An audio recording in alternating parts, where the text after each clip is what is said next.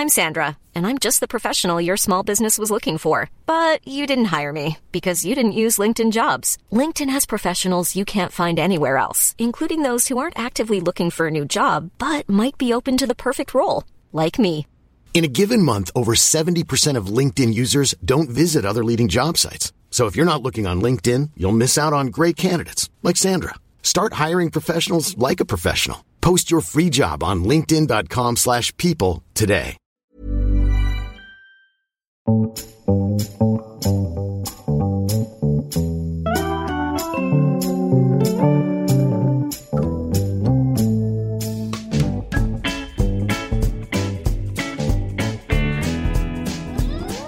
to The High Low, the weekly current affairs and pop culture podcast brought to you by Dolly Alderton and Pandora Sykes.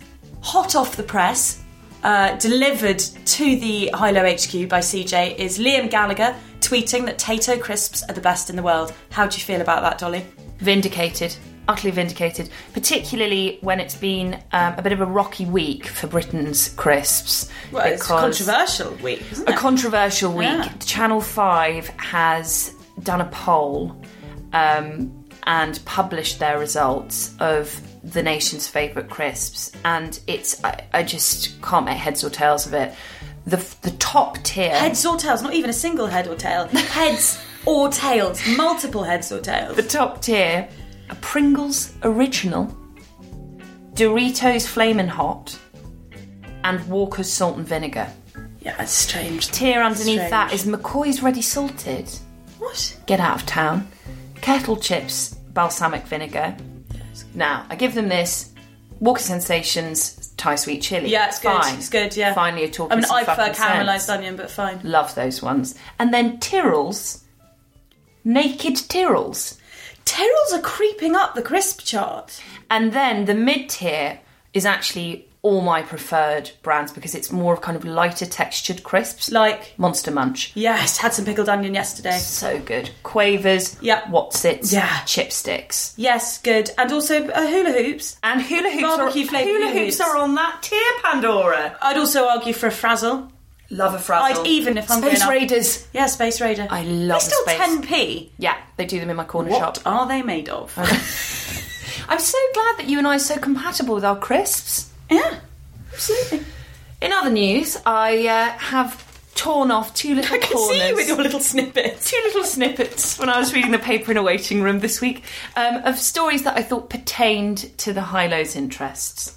Number one scientists have devised a simple test for fake olive oil that could halt a trade that Italian investigators lament gives mafia gangs profit margins three times higher than that they can get from cocaine.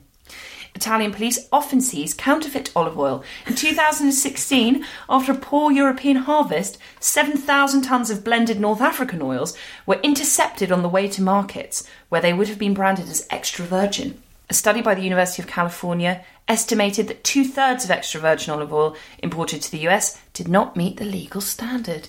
Doesn't that read like the script for a Dolmio advert? Do you know what I would say is, does it taste much different?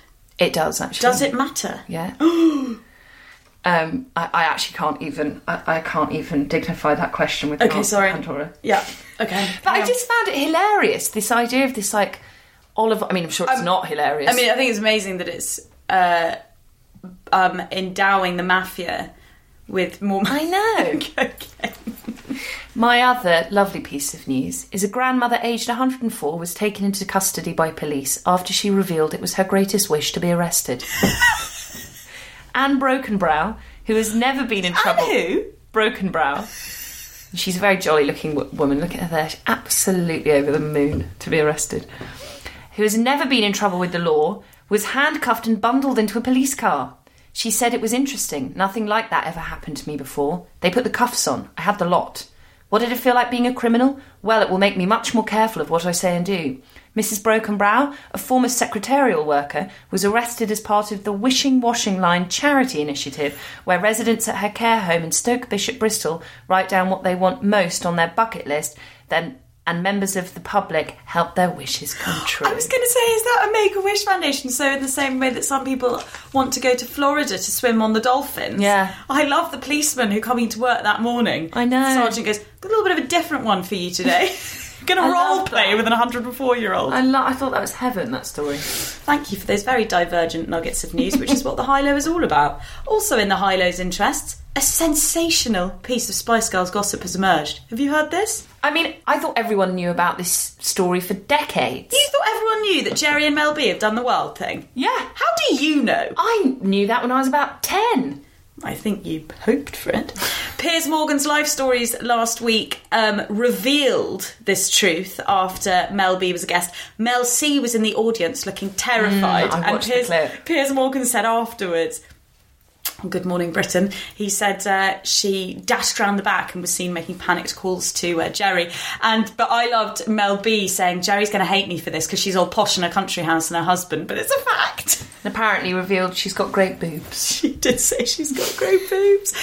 And even al- almost even more fascinatingly, Lorraine Kelly has separated herself from herself to avoid a tax bill of 1.2 million. Still not entirely sure how the details of avoiding that tax works, but I'm obsessed with this story. Lorraine claimed that Lorraine was a performative construct and not a real person. She was a chatty persona that performed on ITV. What do you make of this story, Dolly? I think it's really disappointing. I'm really disappointed. I love Lorraine and I loathe rich people who avoid tax. Me It's too. one of my biggest bugbears. So I'm quite upset about this. Mm. I am tickled by the performative construct. Someone tweeted ask, asking if you and me were performative constructs. Imagine if you were actually a 48 year old man from Yorkshire named Cyril.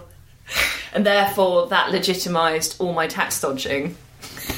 Absolutely Bizarre, bizarre. I did see on Twitter that um, Lorraine's Instagram, not Lorraine herself, not Lorraine her performative construct, but Lorraine the TV show, they tweeted, you know, what she was wearing this morning. She was smiling, wearing a lovely star print dress, and someone wrote underneath, um, is that the uh, tax avoider trend? I don't like that this season. Lots of very funny comments in response to that. Also, this week, a million people joined the People's March on Saturday calling for another referendum regarding Brexit, and there has been a 593% increase in Islamophobia in the UK after the Christchurch massacre, which is incredibly sad. I was reading something the other day that said we should be as concerned about the rise in fascism as much as we are Absolutely. fundamentalism, and I Think that's really true. They should be occupying equal weights in um, public discourse right now. In the mailbag this week, we had lots of responses to our Leaving Neverland deep dive. This from a barrister. I prosecute a lot of rape and serious sexual offences, and one of the concepts that is most difficult to translate to a jury is the process of grooming. Falling in love with someone's abuser is difficult for many to understand. Disbelief that someone could get away with it whilst others may have been under the same roof or even in the same room is the gut reaction for most, and as a result, it has been difficult to secure convictions in these sorts of cases. Documentaries like Leaving Neverland and Abducted in Plain Sight help penetrate public consciousness so that those feelings of disbelief are replaced by a slow understanding. I sincerely hope that my current jury have watched them. We also received this from a lawyer who works with abuse victims. You mentioned the earlier court case where Jackson's victims denied any sexual abuse had occurred. In obtaining statements from my claimants, I often found myself surprised at how difficult it was for the victims to discuss the abuse even 30, 40, or 50 years later. Of the victims I spoke to, the perpetrator of the abuse was always, as you mentioned, someone the victim knew, and always someone in a position of power whom they trusted. Despite this, although recognising the abuse as a betrayal, many of the victims did not harbour long lasting vendettas against the abusers, but rather felt intimidation, sadness, and a desire to make peace with their abuser or the organisation. This was clear in claims against religious institutions where, unexpectedly, claimants did not eschew all religions or belief, with many continuing to have a complicated relationship with religion and continuing to attend church. And a listener wrote to share a personal account of how complicated it is to reconcile the memory of a beloved figure who is also an abuser. A member of staff in my youth organisation was discovered after his death to have drugged and abused a massive proportion of boys in the group. Watching media coverage of the case was surreal. What upset me most about the way he was portrayed is that he was painted unquestionably and totally as a horrendous monster. While it is true that the things he did are unforgivable, he was also a beloved and trusted figure, both by us, his victims, and his adult co workers. While I now recognise aspects of it as grooming, his teaching methods were innovative, effective, and always very entertaining.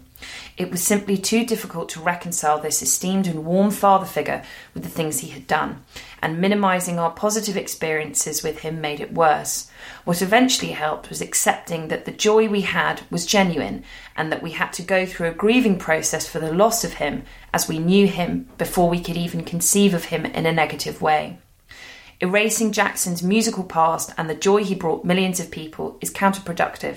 We cannot deceive ourselves into thinking that evil people can only produce evil things. We should be able to acknowledge the genius of Jackson's music, but that is not to say we should ignore the darkness he harboured. And in the physical mailbag, I wanted to mention a book that we got sent Life, Lemons and Melons, an illustrated first person account of breast cancer by Alice May Purkis. She says it is part memoir, part support Bible for anyone going through treatment for breast cancer or experiencing battles with their brain. But it's also for anyone who has ever felt alone, scared, broken, or anxious. I hope it will provide a light to anyone who finds themselves in a dark place. Please check your boobs knowing yours could save your life. And that's available to buy. And we will put the link to that in the show notes. What have you been reading and watching this week, Panda? I read Inheritance by Dani Shapiro, a serial memoirist. You mentioned a brilliant piece by her last week for the New York Times um, about not letting rip, which I just love and really think about a lot as writing more and more non-fiction. But I'd, I'd never read anything from her before. Had, had you? No, I haven't. So Inheritance is about um, so she's in her mid 50s writing this memoir and um, it's about finding out through an internet dna test you've done one of those haven't you Yeah, yeah. so she did one in the states i think ancestry.com Yeah. and she found out that her father is not her father Oh, do you know what? I feel very satisfied by that because I've put that as a plot twist in a script that I'm currently. Well, she was not who she thought she was, which was an Orthodox Jewish woman. Instead, as people had joked about her entire life on account of her blue eyes and fair hair, and often it had been very painful for her and her identity, she was half Christian. And this changed the way she viewed everything her family, her upbringing, her religion. She had a very religious upbringing. Her father was very religious. Um, and the things that she held close, it kind of threw her entire identity up in the air. And as a serial memoirist, she you know uses it as an opportunity to take the reader on that journey of mm. piecing herself back together and of finding her father. I loved her mixture of memoir and the writing of others. She quotes other people a lot and she says she reads a lot and that's very apparent through her writing in order to write which is a process i personally have to go through when I write. So it really chimed with me, the kind of writerly process as much as as the content. At times I felt like it was a little repetitive, but I actually think that meditative quality is a deliberate writing tool for her to allow the mm. reader to feel really in the moment mm. and because it was such an overwhelming thing for her to find out that she was not who she thought she was that that kind of dwelling time and that reminding and that Yes. revisiting is actually probably really important yeah, and those books are not, on the whole, meant to be plotty. Yeah, It's a bit exactly like Deborah Levy's books. It's- Although yeah. some people have reviewed it, some people reviewing it have said that it reads a bit like a thriller because Really? there is that inve- it, there's a lot of investigating and like uncovering and um, digging, which her husband, who sounds um, you know amazing, really kind of helps her with as well. You'll really enjoy it. I now want to go and read various other books by her. Um, she did a memoir called Hourglass. She's written about her son being very ill when he was young. She's written mem- a memoir about her marriage. So yeah, I'm going to go down the whole. Dani, I'm, I think I might read them in reverse, like start end with her first one she wrote. I've never done that before. Um, I was reading Joel Golby's Brilliant, Brilliant, Brilliant, Brilliant, Brilliant, Brilliant. Brilliant. There are five brilliants. Do wonder if a woman would have written a book called Brilliant, Brilliant, Brilliant, Brilliant, Brilliant. But it is quite brilliant. The first essay, Things You Only Know When Both Your Parents Are Dead, is particularly strong with its mixture of humour and pathos. It's sort of an agonised humour in that there is humour in the agony Mm. and agony in the humour. Um, And I think for anyone who wants a taster of it before they buy the book, I think that was serialised in The Guardian.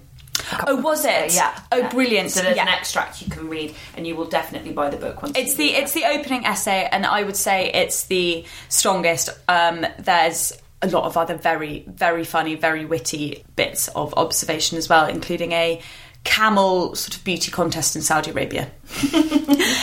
I really enjoyed, have been really affected by it, and just only hope it gets into as many hands as possible. Jailbird by Mim Skinner, who worked in a women's prison as a teacher um, and chaplaincy assistant for two years, and it's completely based on fact. Obviously, almost every name and detail has been changed. Um, the women still in prison have to have their anonymity preserved. I think if they're out of prison, then you don't have to necessarily keep the anonymity. I think it's up to the women. But anyway, it is all based on fact. And she's really clear that this is not a book about statistics. This is a book about stories about women who are in jail. But I think the statistics are really important um, because almost all the statistics that we have in. Um, the news are about male prisons. Um, the charity Women in Prison found that 79% of the women that they work with are victims of domestic violence. 48% of women in prison report that they have committed crimes to support someone else's drug habit, usually a partner. 53% have been victims of child abuse. In a country where under 1% of children are in care, 31% of the women in prison have been. So I think it's really, really important um, to sort of state those facts and that she does so upfront before you read the book. Mim is passionate about prison reform, but she doesn't think the current system works. There's no rehabilitation in it, for example, and she really challenges this idea that she said she had this preconceived notion that why would women want to reoffend? Why would former drug addicts want to take drugs again? Why would they want to lose everything they have? And what she learns through working with these women is that there is nothing to lose. Mm. They had nothing, so mm. there's nothing to lose. Yeah. They want to come back into prison because they don't have a bed. Mm. They want to take drugs again because they have absolutely nothing that they want to remember. I just wanted to read. Do you really want that though, Lily? She writes, even though it's taken so much away from you, I asked. It's not taken anything away, Lily replied, because I didn't have anything in the first place. And if I come off the drugs, I'm not suddenly going to get back to this lovely fucking life I've never had. I'll just be left with the memories I was trying to block out in the first place. And there's many bits like that where I was just um, completely struck by this way of thinking that I just hadn't considered before. There's another point where she talks about um, an inmate called Sally who was unpopular among staff because she could come across as rude, but um, that Mim took to because she was not unlike her mum in her communication. My wonderful mother is eccentric, she writes, and simply does not see the need for polite formalities, calling them fluffy bunny talk. She will announce at a party, I've stopped having fun now, I'm going to go, much to the surprise of the host. The only difference is context and the level of profanity employed. My mum is a middle class artist who lives on the outskirts of London, and so her blunt delivery is chalked up to artistic temperament rather than insubordination. Mm-hmm. So that's something really interesting, I think, That's about class so true, and yeah. eccentricities and mm. how accepted they are. And the other thing that, that I mean, the whole book is is really brilliant. I can't stress this enough. But the other thing that really struck me was on motherhood. Motherhood is revered among the prison's residents in a different way to how it is on the outside. In prison, motherhood is a reduced and long distance vocation, and so the importance of your maternal role to your identity is even more vivid. I imagine it being similar to nationality. Day to day, being British is an insignificant fact to me. I only notice it if I'm in a different country which doesn't automatically serve milk with tea or set much store by queuing. Identities have a habit of being more noticeable when you have been removed from the fact. Likewise, motherhood, which on the outside is par for the course, inside burns all the more fiercely for its physical absence and springs out continuously in conversations, carried photos, keenly anticipated visits, and deep longing. It's really devastating, but really important. Sounds I like think. a powerful, powerful book. It's a really powerful book, and she's Mim Skinner is an awesome woman who I implore everyone to follow on um, Twitter. She's no longer working in a prison, but she's doing tons of interesting things around rehabilitation and women's rights and aid and um, reform. So, yeah, that was really brilliant. I wanted to recommend a BBC drama called Mother, Father, Son, which has had pretty terrible reviews um, because it's quite I suppose melodramatic, um, but I found it really confronting and moving, and it's got an incredible cast. Richard Gere plays a sort of um, Rupert Murdoch esque tycoon. Helen McCrory plays his ex wife, and Billy Howle plays his um, cocaine addicted son, who's running one of his newspapers. He's in his late twenties and struggling with the pressure, and he has a stroke from his. Excessive cocaine habit, and it's about um, the family when he is recovering from this stroke. Um, Billy Howle is incredible in it. It's the first time I've seen full frontal male nudity on the BBC. Don't know if it's the first time they've done it. It's the first time I've seen it. It's also the first time I've seen the C word on a BBC primetime show. Have you seen that? Are they both No, I, first? don't, I think I don't think I have, First time I've seen either. I found that quite interesting. Um, but and that is reason enough to watch it. yeah, for the Cocks and cunts. I also wanted to mention because we never do here for obvious reasons. Um, I wanted to mention a piece of your writing, which I thought was really interesting, which I saw lots of people on Twitter um, reacting to really positively because you put. Um, a name to it. Um, it was your column on Sunday for Sunday Times Style, and it's "I'm in trouble" syndrome. And I think so many women I know feel this, and I realise that that's exactly why every time I call a friend for a chat, which is something I like to do because I'm trying to bring back calls over texts or Yeah. emails, I then have to follow it up with nothing important. Or when you say to someone, I've got something, ah, I've got something I really need your advice on, or I've got something I need to talk to you about, and then you immediately go, it's nothing to do with you, you haven't done anything. Yeah, yeah. And every woman subconsciously does it. And I think it will really resonate with our author special today the feeling that you've always failed and you've always done something wrong. And I just wanted to ask you, what inspired you to write that? And do you think that is something that loads of women suffer Thank from? you so much for reading it and flagging it. Um, I wrote it because I'm not in a very good place with my mental health at the moment, and I have been spending a lot of time thinking about why that is, and I realised a lot of it is this deep shame that I carry around with me all the time, um, f- and I can't find evidence of, of why I feel it. And this is what the I'm in trouble thing is. It's Yeah. like, and most women I know have this feeling of just like, uh, disaster is about to happen. I'm about to be cancelled. Terror and catastrophe is minutes away at any point simply because of who I am. And I don't know what I don't know what I've done in my past or what is in me that's so terrible. I just know that it is. And I truly like the only way I've been able to make peace with that because that is a very, very t- sad and, and like traumatic thing to walk around the world with the only way that I've been able to make sense of it is I think it has to be an inherited cultural, biblical, epigenetic thing that we all carry, which is I'm woman, therefore I have sinned, basically. Um, so I just wanted to kind of um, explore that. And yeah, it's a weird feeling. I remember I first knew that, that I suffered from this I'm in trouble syndrome when um, Operation Yewtree was happening.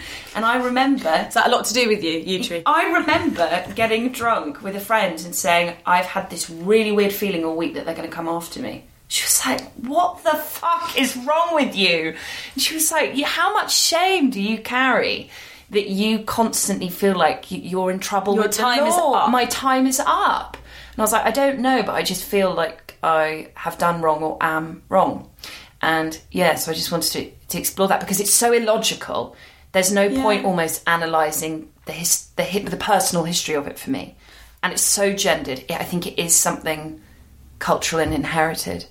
I think um, you'll have helped a lot of women um, with that column and talking about it now. And you definitely put a name to this uh, condition to this nameless dread I have, where I wake up in uh, when I'm not feeling great. I wake up very specifically with dread, where I am preempting my telling off and i see yes, this yes. very literally in my mum actually when she says if someone's like mum and she goes am i in trouble mm. or what have i done and it's it is it's absolutely just this female predicator and prediction I mean, I think that you've probably got more of a toxic brew with it than I have because you've got a whole bunch of Catholicism bunged on top of that, which is all about kind of imminent punishment and you know.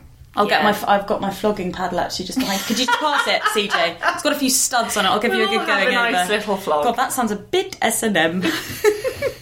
Um, on a lighter note, what have you been enjoying this week? I went to the Vaudeville Theatre in London to see a show called Emilia, which is an incredibly rousing play about Emilia Bassano, who is a woman uh, lost in history, really. I've never heard her. I know, I know. And when you watch the play, it's quite astonishing that, that we've never heard of her. She was the first known female poet writing in the 15 and 1600s. A lot of the play, I read a Guardian review, it's, it's probably important to say, a lot of the play is um, quite speculative because the information we have on her is quite scant, I think. Um, it's rumoured that she was Shakespeare's Dark Lady, who he wrote about in his sonnets. And her tale is a fascinating one of tragedy and silencing and shaming and erasure, and acts, for me anyway, as a very pertinent reminder of how far women have come and how grateful I am to my female ancestors for the battles that they um, have already fought and the pain that they have endured. I it was a mainly female audience the night that I went, and there's I won't spoil the ending, but there's it's quite an incredible um, pick up your sword and fight ending that kind of gets the whole audience on their feet. And th- th- I did feel this kind of deep, deep gratitude for being a woman in 2019 wi- and a, a Nice to feel like that rather Yeah. than feeling like despair. yeah, yeah I'm- exactly. I don't want to feel constant despair. And I think sometimes we're kind of there is a bit of a like despairing, Yeah. overarching narrative. and understandably because only you know dwelling on the discrepancies of, the, of male and female rights can can we strive to Yeah. to move forward and equalize them but it was yeah it was a, a wonderful collective experience watching it it's very funny feminist furious uh, with an all-female lineup, so even with the male characters, it's um, in a sort of Blackaddery way. It's women dressing up as men, um, and there are brilliant songs and some great dancing. And it's a properly diverse cast, probably the most diverse cast I've seen on a West End stage, which made for such an interesting ensemble dynamic. There were women of different ethnicities, women of different shapes and heights, a huge age range, and included disabled women as well. And I thought it was brilliant and something I think I would have particularly have loved to have seen as a teenage girl. So parents or drama group leaders, if you're in a position with your resources or funding, if you're lucky enough to go, I'd highly recommend a trip to go see it. Did you? I'm interested how you found it. Did you read about it, or did someone? No. Did you get a press release? No, in it? the, in the full interest of transparency, I was invited there by Kate Mosse, who is the chair for the Women's Prize for Fiction. not she, the supermodel.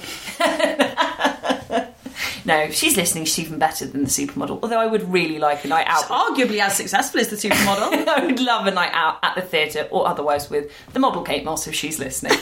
uh, so yeah, no, she it was very kindly gifted to me, but uh, I would recommend people to go see it 'cause it was um, yeah very very rousing and fun.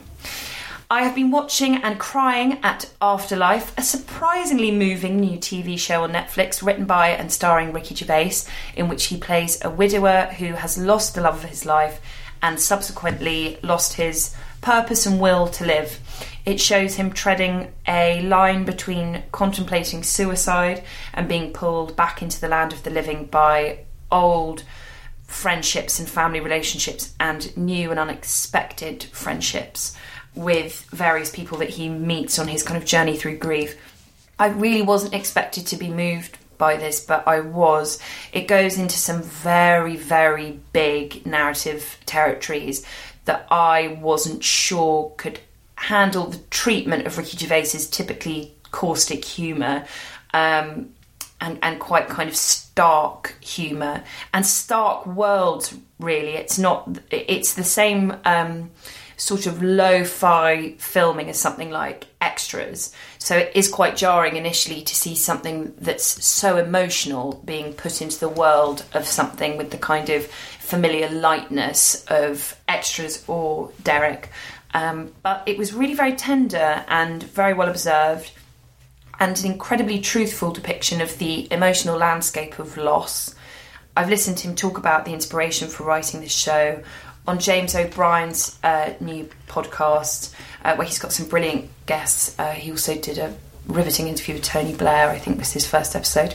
The Ricky Gervais episode is very interesting, and he talks about the fact because I've never really heard him talk about his partner that much, Ricky Gervais, and he. Oh, Jane. Um, I've read a lot of her books. Jane Fallon, and he's extraordinarily devoted to her.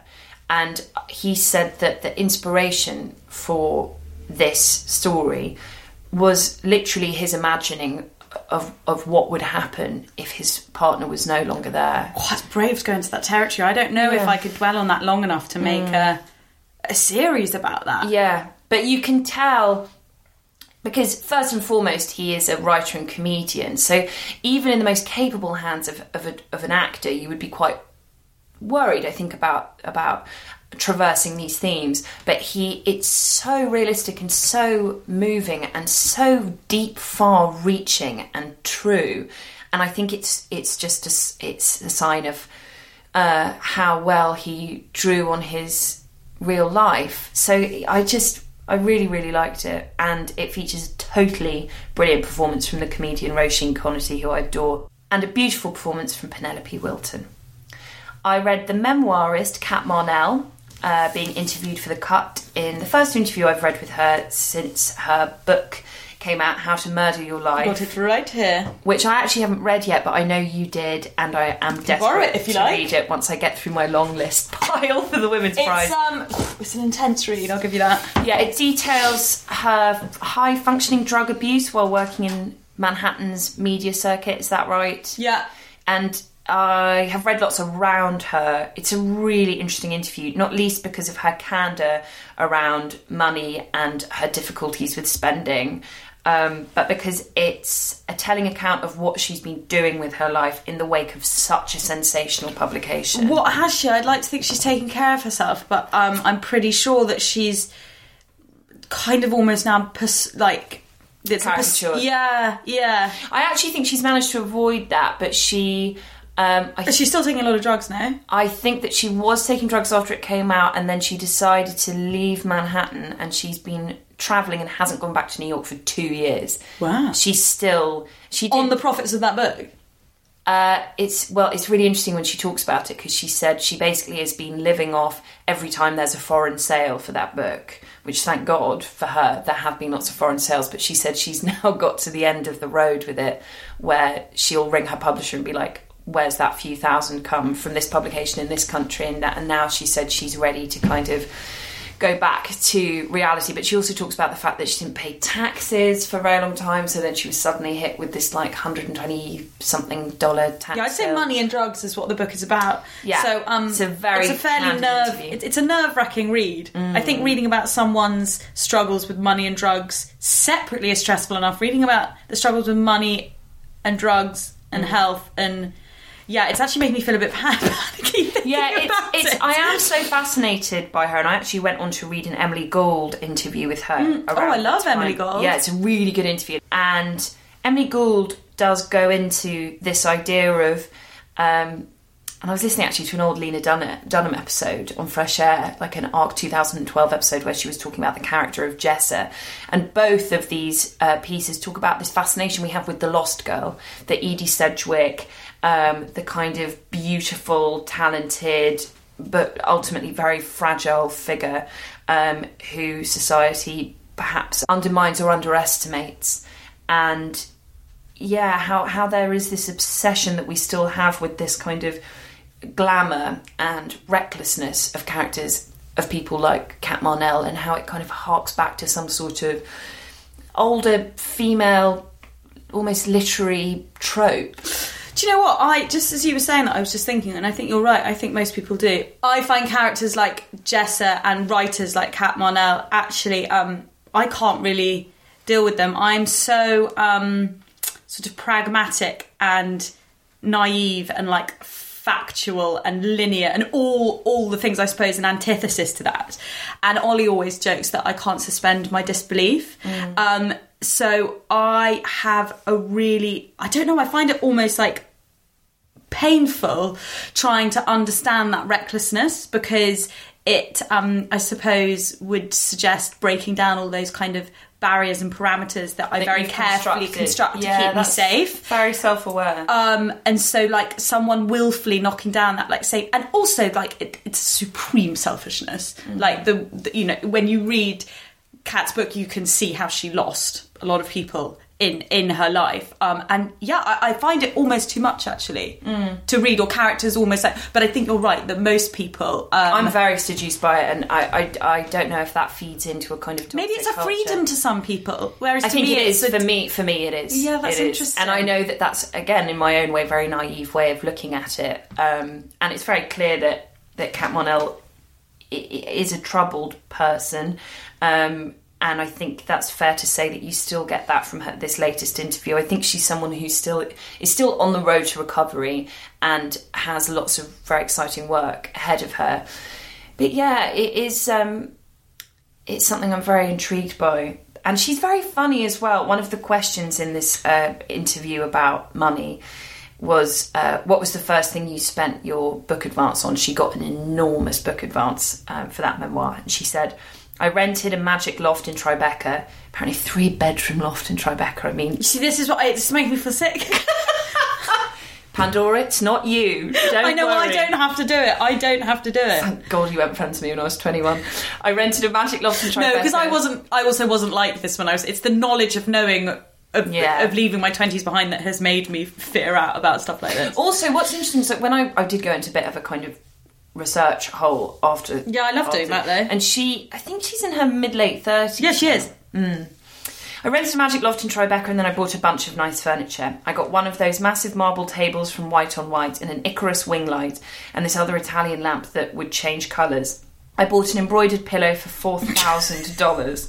then I overdosed on heroin the same day. That'll be in the next book. That was the kind of mm. yeah the four thousand dollar pillow like in mm. in the sort of um highs. And I'm not saying that we should, I, you know, that that should be an inspiration for anyone. But, I don't know, just laying it out as something interesting. In but all I, all I also would say is that men are allowed to transgress and share these stories. Yeah. So, so I sure as hell think that women should be allowed to do the same. What else you been enjoying? I listened to a fascinating Fresh Air episode called "The Emotional Lives of Primates," in which primatologist Frans de Waal So wide reaching your your entertainment. discusses what he's learned over his long career observing chimps and bonobos on how they express emotion and how it aligns with human emotion. I learnt so much in this episode. For example, he talks about the fact that years and years and years ago, he watched chimps, observed them very, very closely after um, big conflict. So after they've had big, big physical fights. And he said every time he's seen chimps within a colony fighting with each other, without fail, afterwards, after a period of cooling off, they groom and comfort each other. So they don't hold grudges. And he's, but that's like human behaviour, right? That's like what we do with our friends. That's what I'm we, sorry, come here for a hug. No, yeah, or like makeup sex, you know, like that's what you do. You have this kind of need that we've obviously inherited from our from a bonobo. from a bonobo, which is I love you know, bonobos. closeness after conflict. And another thing he said, it's full of these like extraordinary observations. It's so good. Another thing he said that I found interesting is that there was um, one chimp, a female chimp, who was really hostile towards him, and he talks to Terry Gross about how he managed to like get her on side and befriend her and earn her trust. So they had like this strange friendship. Although he argues not so strange because he thinks that a lot of scientists think that the humanization of animal characteristics is dangerous and minimizing. He thinks the opposite, and I'm inclined to agree with him. But he said that they had this kind of uh, closer bond. And Terry says, "Oh, how did you like? How did you befriend her?" And he said that she was struggling to nurse one of her babies, so he taught her how to bottle feed. Isn't that so beautiful? I love and then that. after she learnt that skill from him, and her babies were healthy, they had this like lifelong bond. I mean, I'm not the first person to think this. Obviously, everyone loves watching Blue Planet, but there's something that I find incredibly calming and soothing. grounding as well. Remembering that we're just part of a massive sort of Totally, and I makes you know feel less alone in the world. Totally, I know that's like hippie-ish, But it was like a stressful morning, and I've just bought some like raised beds to put on my roof where I'm trying to grow vegetables, and I just sat with like earth in my hands listening to this stuff about the I don't think that's hippie. I, I think it's. I think actually what we have become now is because we're a sort of um, very individualistic society, and there's also like a lot of sentimental nihilism, which is like nothing really matters, so let's enjoy life and give ourselves all the treats. Is that we've actually lost the idea that my parents probably had, which is just that like we're a very small cog in a machine. Connection, Yeah, exactly. so not personalizing everything, not seeing you know seeing the world as a larger thing. Whereas there's with so much rotation around like Mm. I now. So I totally think agree. Putting your hands in dirt mm. and watching your bonobo films is great and very what Nikki Sykes would have done back in the day. Probably still does. Let's do it together, Nikki Sykes. and finally, this is a call to arms, dear listeners, on behalf of my very talented brother, Ben Alderton, who is an actor and writer. He spent a number of years writing a hilarious satirical political comedy called Hell Yes, I'm Tough Enough, based on a very funny interview with Ed Miliband, that you probably remember him saying that, which is being put on at the Park Theatre in London from the 24th of April to the 18th of May. It's a biting, outrageous, rather silly, the Aldertons inherit that gene, uh, comedy based around the 2015 election with very familiar political figures such as David Carter and Ned Contraband. Um, my brother is playing David Carter. He and his producer are in desperate need of raising some final funds for the production, and as we all probably know, arts funding is a very difficult thing to raise and come by nowadays. He's been working so hard to get the show up and running, and I'm immensely proud of him. The life of an actor I've seen firsthand over the last decade really is not an easy one, and I'm endlessly in awe of his tireless enthusiasm for the discipline and his creative propensity for making it work, which is why I'm talking like his stage mom now. He set up a crowdfunding page to raise the last bit of money, which I will include in the show notes, and it would mean so, so much to me and to him if you could spare anything you fancy and then come down and see it. And you'll probably see me there on the front row being the stage mom I was born to be. And I also think some proper, silly slapstick satire looking at the demise of British democracy is exactly what we all need right now.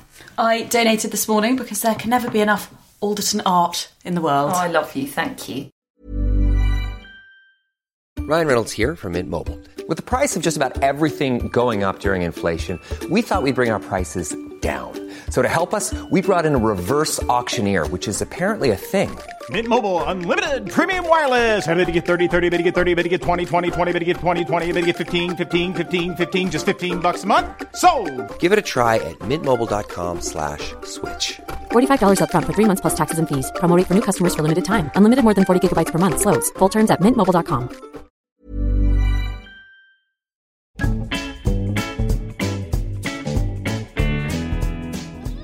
Support for the High Low comes from Pandora UK, who are working on an awesome new partnership in support of Ovarian Cancer Awareness Month. From the 15th of February to the 31st of March, jewellery brand Pandora UK, rather than small British journalist Pandora Sykes, will be selling a sterling silver International Women's Day charm, which is on the 8th of March, where 20% of each sale will go to Ovacome. The UK's ovarian cancer support charity, Ovacome provides help to 18,000 people every single year. Ovarian cancer is the most common cause of gynecological cancer deaths in the UK, with around 4,200 women losing their life to the disease every year. Around 7,400 cases of ovarian cancer are diagnosed per annum, and the disease has a very low survival rate. Screening tests for this type of cancer still do not exist, so raising awareness of the common symptoms is vital in order to prevent late diagnosis of the disease.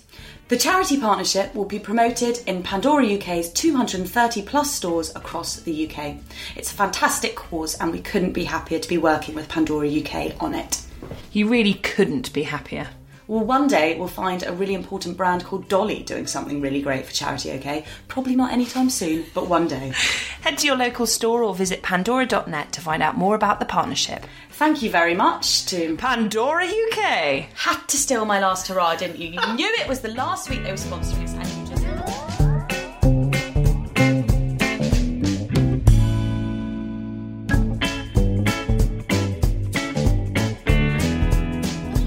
Our author this week is the writer and journalist Elizabeth Day. Over the course of her career thus far, she's written multiple novels, one of which won the Betty Trask Award for First Novels by authors under 35. And she's written features and interviews for The Telegraph, The Observer, Harper's Bazaar, Elle, The Evening Standard, and now The Mail on Sunday, for which she writes a weekly column and is their chief interviewer. Her podcast, How to Fail, where she has interviewed best selling authors including Sebastian Faulks and Tara Westover, just finished its third series, and next week she publishes How to Fail, her utterly brilliant first non fiction book, which is part memoir, part manifesto, inspired by the podcast, which celebrates the lessons to be learnt and the grace to be exercised in getting things wrong. Hello. Hello. Elizabeth, you are our first ever return guest. Oh, I'm so flattered and thrilled to be here with you both. Both of you, of course, How to Fail alumni. Yeah. Both How to Fail alumni, and Which was both we will get onto, but for both of us was like the biggest therapy session. you are like a psychologist. I think you'd be a very good, a very good psychologist. It was that our friendship with you is actually born out of the high low. We both met you almost two years ago, give or take a few months, almost two years ago to the day when you had just written The Party, and you were our first ever author special. Honestly, and I cannot tell you how grateful I was for that, not only for our friendship that's come out of that, but it made such a difference to the party talking about it on the high low. I f- had so many people who'd listened, and it was just a little window into the wonderful power that you wield for the good mostly. Um, um, no, it was so great, and I'm so happy to be back. I really am, and I love your author specials.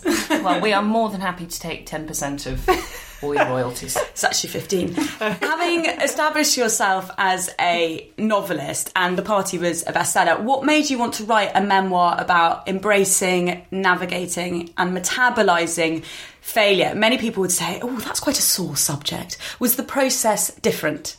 The process was definitely different. I think I wanted to do it as an act of reclamation. So that idea that failure is something that we should feel shame over, actually, particularly for women, I think it's especially important that we're not scared of it and that we build up an emotional resilience to it because it will happen to all of us. And so it's much better to see it as something that is part of life rather than seeing it as something which negatively defines you.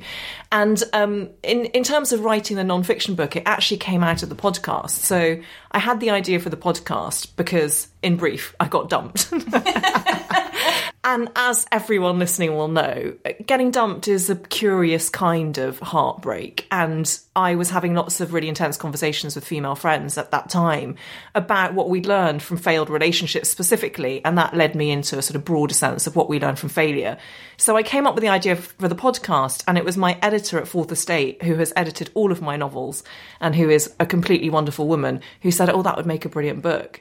And my initial response was like, yeah, it would, but I'm not going to write it, so I, am quite busy.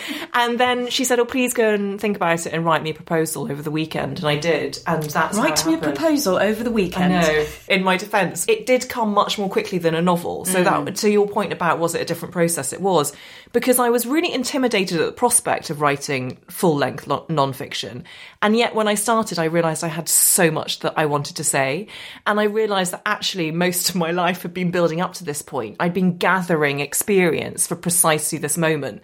So that's why it helped me write more quickly. Yeah. Um, and it was very different because you don't have to imagine an entire world. Your world is already there. You have lived it. And also because I've been a journalist for 17 years or something like that. Um, I, I had the kind of craft that I think was necessary in terms of just getting it down on, on the page. And so it was actually a really quite a nice experience writing it. I did find it, cliche alert, cathartic. but I also found it um, really meditative in some ways, and it really sort of sorted out a lot of what I thought about about things. I'm interested when you reference failure um, and women because I do think it's something that affects women and the shame around it so so much um, more intensely. I was dipping into a proof copy of Reshma Saujani's Brave Not Perfect this week and she writes that the perfection ideal in women makes us scared of failure. As girls we are taught from a young age to play it safe, she writes. This really comes across in How to Fail. When you walk out of your marriage you write it ended the story I had written for myself since childhood that centered on the neat complete symmetry of wife, husband, and two children of my own. It ended my frenetic attempts at perfectionism. How dangerous, how insidious do you think this strive for perfection is and this temptation to play it safe with the simultaneous fear of failure? And how much did that inform your writing of the memoir? Such a good question. I think it's a really difficult thing that many women grapple with. And I think it's changing, and I'm really happy to see it changing. And I know, Pandora, you will be raising Zadie to be much more of an assertive woman than I think I was raised to be. Mm. And that's not the fault of my parents. I grew up in the 80s, and at the time, you know, young girls were taught to be pleasant and nice and kind and to rub along nicely with other people in the class. And boys were allowed to be assertive and bold and mischievous. If you were a mischievous boy, it was a sort of charming thing, whereas girls never really got away with that.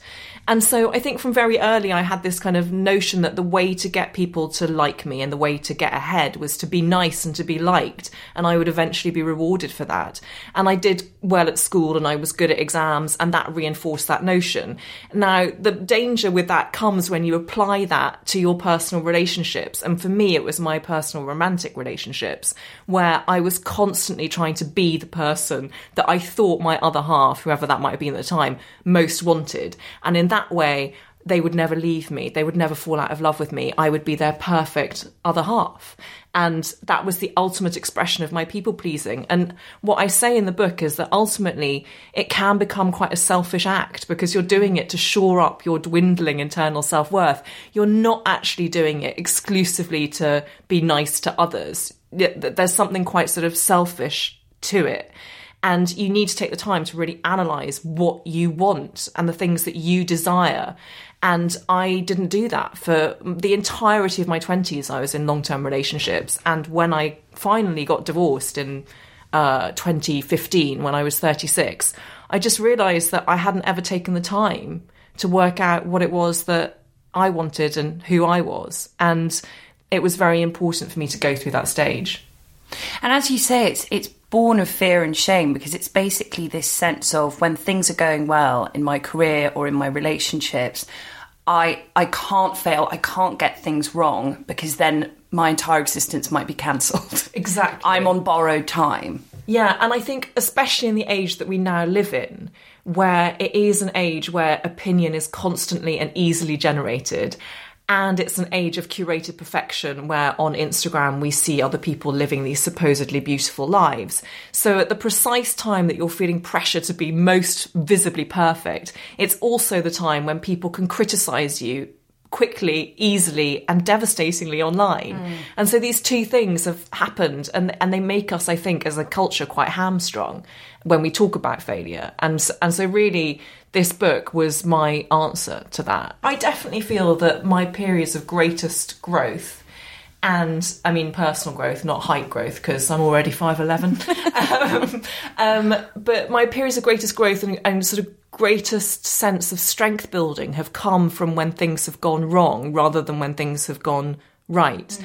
And that's not that I'm not saying that one should go out and deliberately pursue failure, not at all. It's simply that, you know, it will happen to all of us. And actually, I think moments of crisis in life do force you to reevaluate who you are because how did you get there? Mm. and what was it in your judgment that led you to that place? And what was it that you allowed other people or other circumstances to do to you that left you feeling like this? And it means that every single time you go through it you get stronger and wiser and more experienced. And that's a really wonderful thing. Mm. The book spans a huge amount of time and a huge ensemble of people that you've encountered in your life to give a full and vivid picture of your experiences with failure everything from not fitting in at school to struggling to conceive in your 30s. Were there any particular sections that were harder to write than others? Um, yes, I found the chapter on families hardest to write. So there's a whole chapter on how to fail at family, which actually wasn't in the original book, but my editor, with her beady eyes and her brilliant insight, said, I think actually that's something that you could examine. And the reason I was most worried about that was because I had a horror of offending my parents mm. or hurting them in any way. And actually, what I say in that chapter is that people in families can quite often act from the best of intentions, but that you might end up pursuing a role that you think you've been given within that unit and that our failure as adults is to carry on pursuing the role that we were given as children, Yes. and that sometimes that can be really restrictive. So I found that one quite hard to write. But the ones that I found easiest to write were actually dealing with the harder subjects in many respects. So that chapter at Failing at Babies was really emotional, but emotional in a good way because I'd never been given the chance before to say everything I wanted to say about going through IVF, going through egg freezing, having a miscarriage. And it was so liberating being able to do that in the way that I wanted to do it without a word count from a magazine editor and without any kind of pressure to put a certain gloss on it. So that was something that I, I really, really loved doing because I don't think that enough is written about the women who can't have children. And again, I think that's changing for the better, but I still think there's an enormous way to go. And when I was going through IVF, there were no books available about what the process involved. There were so many books about babies, but there was very little about the flip side. So that was something I wanted to redress. Failing at babies I was the chapter I found most affecting in the book, where you talk about the terminology around it, childless. You know, the idea of failure that you are minus something, you are less of someone, you are a failure culturally as a woman if you don't have children. Children were something you always thought you would have, and you write very movingly and passionately about how societally we need to make space for women who do not have children, who are child free. You also write that the fertility process is so much more damning on a woman. I was left in no doubt that I was the one failing. I was the imperfect female, failing to live up to the logical standards set by science and nature. I was the one consistently failing to be a mother. And it was, it was very moving and painful to read because it's just so true as you say that it's it's just not um, it's not a subject and that's not a woman that's been given a huge amount of consideration. And you're very funny when you talk about you know imagine if imagine if I came in and said um, well it's just something that only if you have sort of non breastfeeding boobs and an abundance of free time you'd really know. In that same way that someone will go well you just you know you, you can't really know unless you've had children. Um, and you confronted a headline this week which spoke of the agony of not having children and it's just those that terminology that we call upon quite lazily which you really challenge in that chapter can you talk a little bit more about that Yeah, of course. Thank you for reading it so closely. Um, I, I, there are many things that I'm very aware that I write from a certain position of privilege. I am a white middle class woman. I own a laptop and I make my living through writing. So there are certain things that I would not even dream of trying to write about or address because it would be deeply patronising to do so. I do not know what it's like to be a woman of colour. And similarly, I don't know what it's like to be a parent. But one thing I absolutely do know what it is like is to be a woman who does not have children and does not have children not through choice. So I as you say, had always grown up with this notion that I would have two daughters exactly like my parents did. And then it didn't happen for me, but my infertility was ultimately in, unexplained. And fertility medicine is just traumatically ambiguous at every turn. Mm. So there's never any definite explanation, which makes you feel that there's something within you that has failed. And the terminology of so much fertility medicine is very critical. So a friend of mine was told that her womb was an inhospitable environment. You know, these are all, I, I was told that I was failing to respond to the drugs. And actually, it was my friend Fran who said, maybe you're not failing to respond. Maybe the drugs are failing you. Mm-hmm. And it honestly blew my mind at that moment that there could be this alternate way of looking at it. And I think that um, it's an interesting time to be living through. And I'm very grateful that I'm living through this particular time because there are an increasing number of women, many of whom I'm lucky enough to call my friends, who are in their late 30s and early 40s and who don't have children. And so I feel less of a freak. But I still think that there's an enormous sociocultural assumption that if a woman doesn't have children, either she's going to be quote unquote agonized by her childlessness, as that newspaper headline demonstrated, or she's a sort of ambitious harpy who's never felt a maternal urge in her life. And actually, there's so much room for the in between. Mm. And there are so many women that I know who feel a bit ambiguous about having children. And um, when I looked at my own life, I got to a stage where I realised it was much more important for me to have a functioning romantic relationship. And then within that, if it came about, to have children, mm. rather than I know that there are now sort of medical advances that mean I could go out there and have a child on my own if I were viscerally desperate to do so. But I'm not, and I don't want to go through all of those processes again because they were so debilitating and upsetting and emotionally draining to endure. Something I've said to you of this book before was that as I was reading it, I felt you could really tell that the author was a woman of 40. I think you wrote it right before you turned 40, didn't you? Yeah. There was a sense of being totally kind of unapologetic and entirely balanced and rational in your tone. As a reader, you feel like you're in very responsible and reliable and safe and capable hands being taken through your various personal stories. There's been a real trend towards 20 something and early 30 something memoir in the last half decade, which for obvious reasons, I'm delighted by. Yeah, I think you're complicit in that. um, but do you think that there's something to be said for waiting a while before you look back on your life to make sense of it all and, and create a memoir from it? I love that you said this to me before because it hadn't actually struck me. And I would say, in response to your question, it was right for me. Mm. And I think I needed time to assess my own experience. And also, quite frankly, if I'm being really honest, to have years of therapy, which helped me make sense of it. But I mean, the number of therapists that must have basically half written memoirs out there, mine being one of them. Verbatim sessions just chucked in. I know. I, I, I, Do you give them a copy at the end? I have done that in the past, and I, my novels, actually, almost all of, I've written. Just wondering four, what the protocol is. well, I don't name my therapist, and, and, I've written four novels, and in almost every single one of those novels, there is a therapist who sort of saves the day. and, um, and my first novel, Scissors Paper Stone, had a therapist scene in it, in which the therapist basically got to the bottom of everything this kind of character within the space of one chapter. And my editor felt it was unconvincing, so I had to change it. And I did send a copy of that book to that particular therapist saying I'm really sorry because I actually wrote this in a way that was very flattering to you, but I had to change it because it was so unconvincing. Um, but and I realise again that therapy is uh, something that I'm privileged enough to be able to afford, and I see it as an investment in my mental health in the same way that I would say for a pension.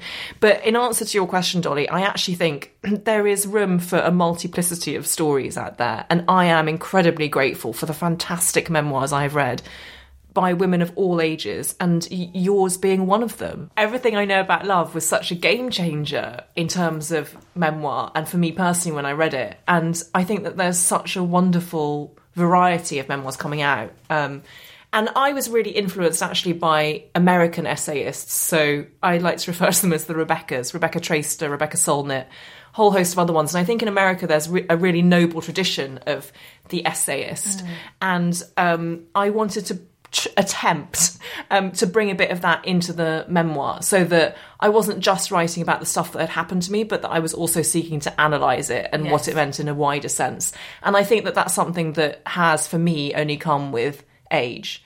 And it's interesting age because I was nervous about turning 40 and then I turned 40 and it was great. And the thing that people tell you about age is that it's wonderful because you get so much wisdom.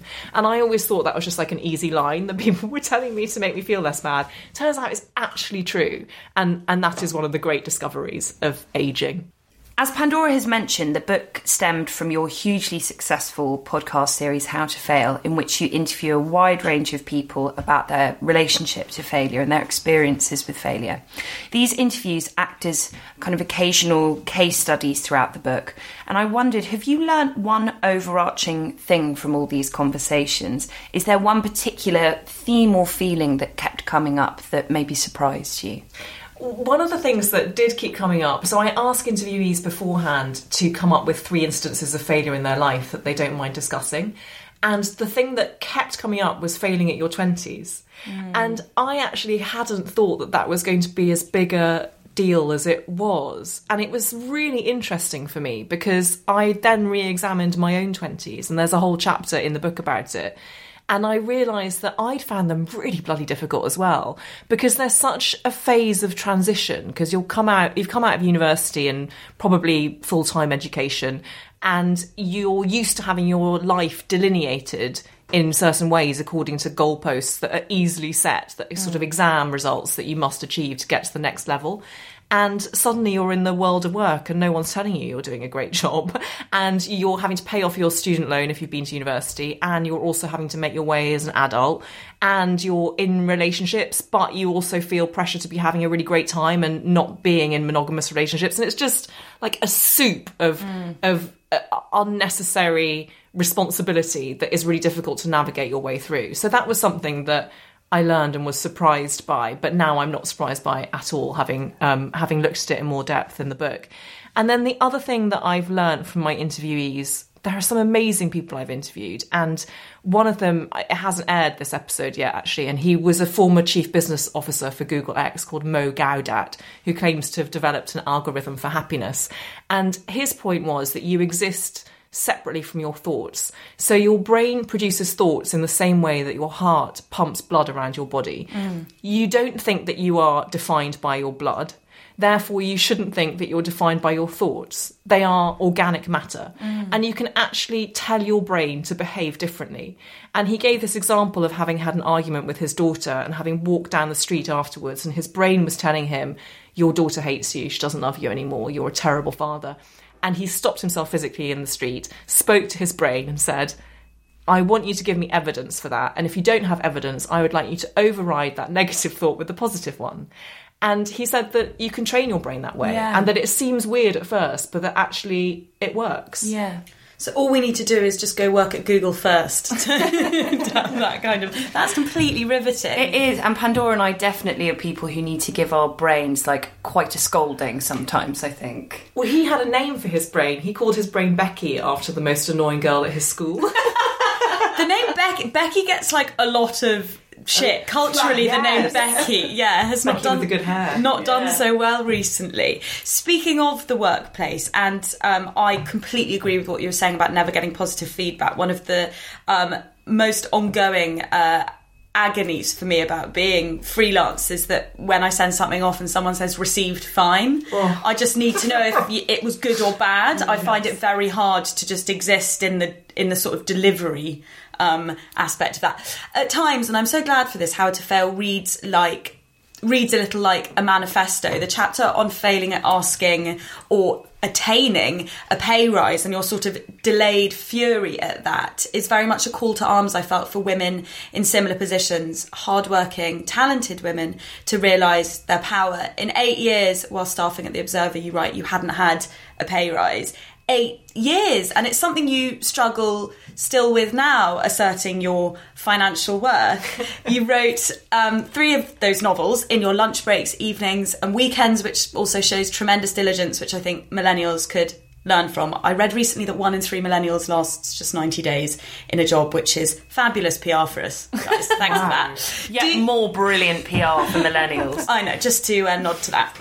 Do you hope, yeah, it's How to Fail for them. Do you hope How to Fail will empower women to uh, not stay too long or put up with the same pay grade? Is that is that an important takeaway for you? hugely important and i'm so glad you picked up on that because i realised that actually my eight years at the observer coincided almost exactly with the seven years that i was with the man who would become my ex-husband and um, that's a weird way of putting it isn't it um, but i realised that i was in relationships where i hadn't fully asserted myself properly Yeah. romantically and professionally reflecting each other. uh, totally, uh, uh, totally reflected each other.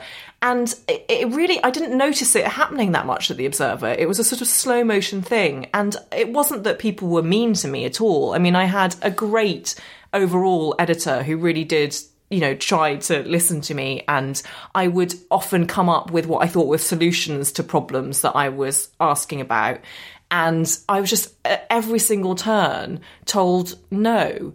And as a result, there was this culture that existed in my own head of not being able to ask for what I wanted and not ever advancing beyond the job that I'd been given when I joined the Observer at age 29. And it got to a point where I was saying yes to everything. I was saying yes to the shittiest jobs that no one else wanted to do. I was saying yes to the like mad amounts of overtime, to the travel, everything. I was going into the office loads. Lots of the other feature writers there would, wouldn't really go into the office. And for some reason, I felt like I had to just to show that I existed. And I was hoping, I suppose, to be rewarded for that. And actually, I wasn't because I wasn't asking and I wasn't clear about what I wanted. And I never once asked for a pay rise, even though I consider myself a card carrying feminist. And that's outrageous to me. And it just got to a point where I think I hit a wall and I was like, I can't do this anymore. And if I want to be taken seriously, I have to take myself seriously. And I quit and I went freelance and I didn't have a job to go to. And, and people at The Observer thought I was mad. And looking back, it is the best professional decision I have ever made because that does give you a sense of your worth. You take a gamble on yourself and you have to set your own prices. Therefore, you've got to become a lot more wised up and a lot less embarrassed about asking for a fee. And I know that Pandora and I have talked about this a lot in the past because I I am really bad at talking about money and I'm really bad at valuing myself. And I think we're entering a time when women are being encouraged to be more open. And that is the only way that the gender pay gap can ever be addressed, I think. Was there any part of you? I'm interested because after eight years of leaving, whilst it was incredibly brave and freeing and actually brilliant for your career to leave after eight years, there's also um, an element of oh, well, that could feel like a failure that you spent eight years trying to get something, couldn't get it, and left. How did I'm not saying I see it as a failure, Yeah. by the way, just that I I know that that's how some brains could work. How did you rewrite it to feel like no, this is not a failure. This is that I have got everything I can out of those eight years, and here's what I need to do the next eight. Or was it just that the work immediately started coming in when you were freelance and you felt so quickly satisfied that it didn't feel like that? I just wondered if there was Yeah. any kind of rewriting of the situation that you needed to do, and for other women who are similarly nervous about feeling like quitting a job is failing. Because we are, my mum always used to tell me, you know, to never like quit. I don't know. We move around jobs now a lot more than people Yes. used to. So I just wondered if there was any Yes. thinking about that. I think at the time I didn't conceive of it as a failure because I had my novels. So I was already a published novelist and I knew that if I wanted to be taken seriously for being an author, which I did, that I needed to step away from a staff job on a national newspaper. So I was able to reconfigure it in my head in that way. And the other way in which I could tell myself that it wasn't a failure was that I had spent eight years on one of the best Sunday newspapers in the world, which had space for some of the best writing in the world and was one of the few papers that was still doing long form journalism. And the pieces I'm most proud of, some of them, many of them, are from that mm. era. I think the the place where I struggle is that it seems to take me a long time to learn things about myself. I'm good at assimilating information about other people or facts, but it's taken me a long time, and I feel that if I were to regret something, it would be wasting too long in relationships that weren't for me.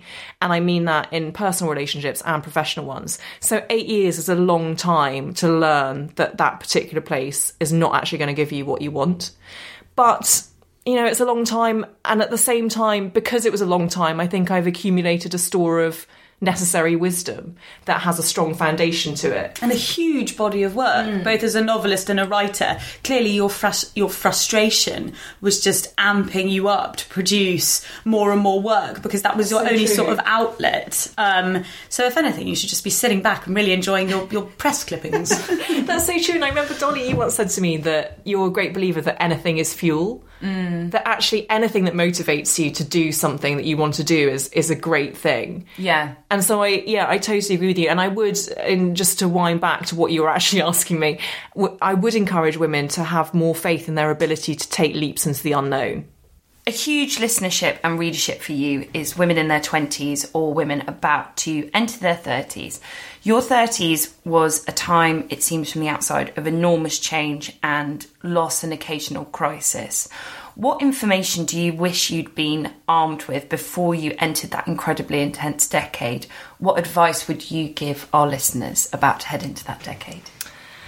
The advice I would give is that things will not go according to plan and that this is actively a good thing. I was always someone who had a clear five year strategy, mm. both personally and professionally. And no five year strategy that I've ever had has come to fruition.